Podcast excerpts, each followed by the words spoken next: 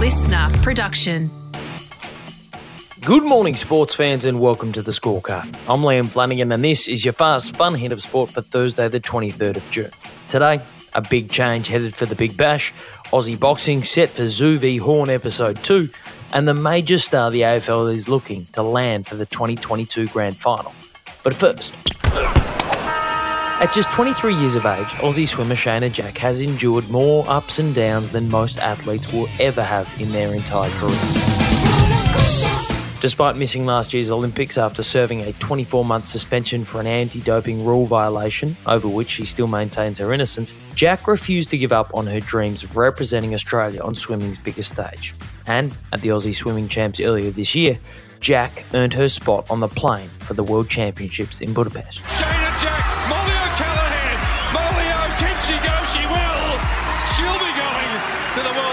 Championships, as will Shayna Jack. The World Champs are currently underway, and despite having already helped the Australian relay teams to a gold and a silver, it was in the individual 100 metre freestyle where Shayna Jack was looking to truly atone for her time away from the sport.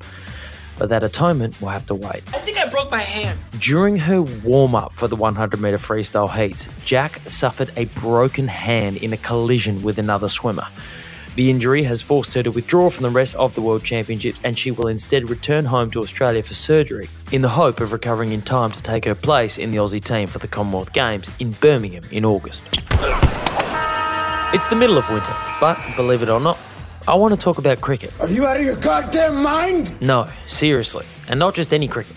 I want to talk about the Big Bash. Has to be out. It is out.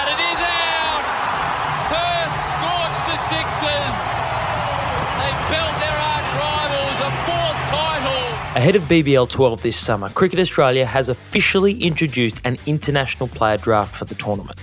The goal of the draft is to make playing in the Big Bash a more attractive option for the international superstars of the short form version of cricket, with the overseas players able to nominate for the draft, but also specify whether they want to play for the full tournament or only a portion and at a specified price. Well, that seems simple enough. You say that, but it's actually bloody confusing. You see, there are four categories a player can nominate for in the draft bronze, silver, gold, or the cream of the crop, platinum. And the worst performing teams from last season will have the earliest picks, giving them the opportunity to steal the best international talent from the higher up teams. But each team will also have a redemption pick that will allow them to essentially protect their most valuable international asset. Oh no, I've gone cross-eyed. I know, confusing. But at its core, the draft should be a good thing, as it will make the Big Bash a more attractive opportunity for the growing number of international cricketers who now travel the world as cricketing guns for hire in the cash rich 2020 tournaments. Local Aussie players, meanwhile, will continue to be contracted as per usual.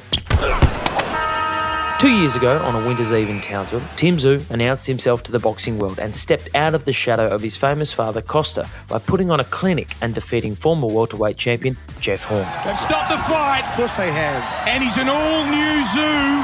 And now he's a superstar. After Horn's corner threw in the towel at the end of the eighth round, Tszyu declared post fight that his name was Tim, not the son. And next month, it's time for Horn v Tszyu, episode 2. Rather than smart, he's brutal. Down goes Style, and we've got another one. No, it's not Jeff and Tim in the ring this time. It's their baby brother set to duke it out with Nikita Tszyu to face off against Jeff's junior bro, Ben.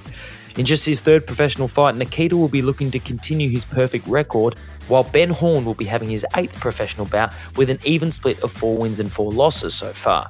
And he'll be looking to exact some revenge for big brother Jeff, who has not fought since his loss to Tim Tszyu two years ago. I will avenge you. Horn and Tszyu will square off at Sydney's Hordern Pavilion on July 20th.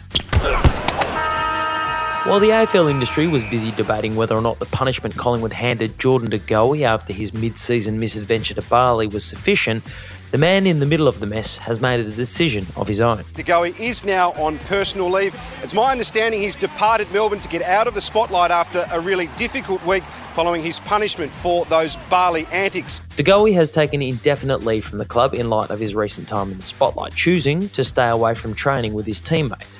But that has done nothing to dissuade the reported interest from St Kilda in making the Bali bad boy an offer. We'd have to do our homework and, and have a look at exactly what has happened and take in all the evidence because it, as, you, as you bring in any player, especially a, a player that's from another club, you look at their on-field field performance and you look at what you're trying to build as a football club and your culture.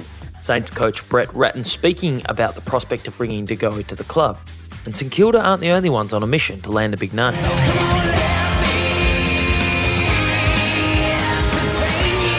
Jay Clark of the Herald Sun reports that the AFL is attempting to land UK superstar Robbie Williams as its grand final day entertainment.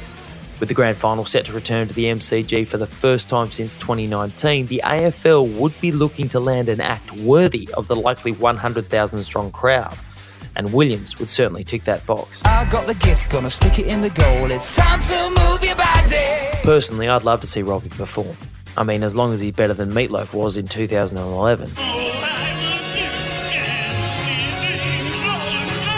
It was so bad.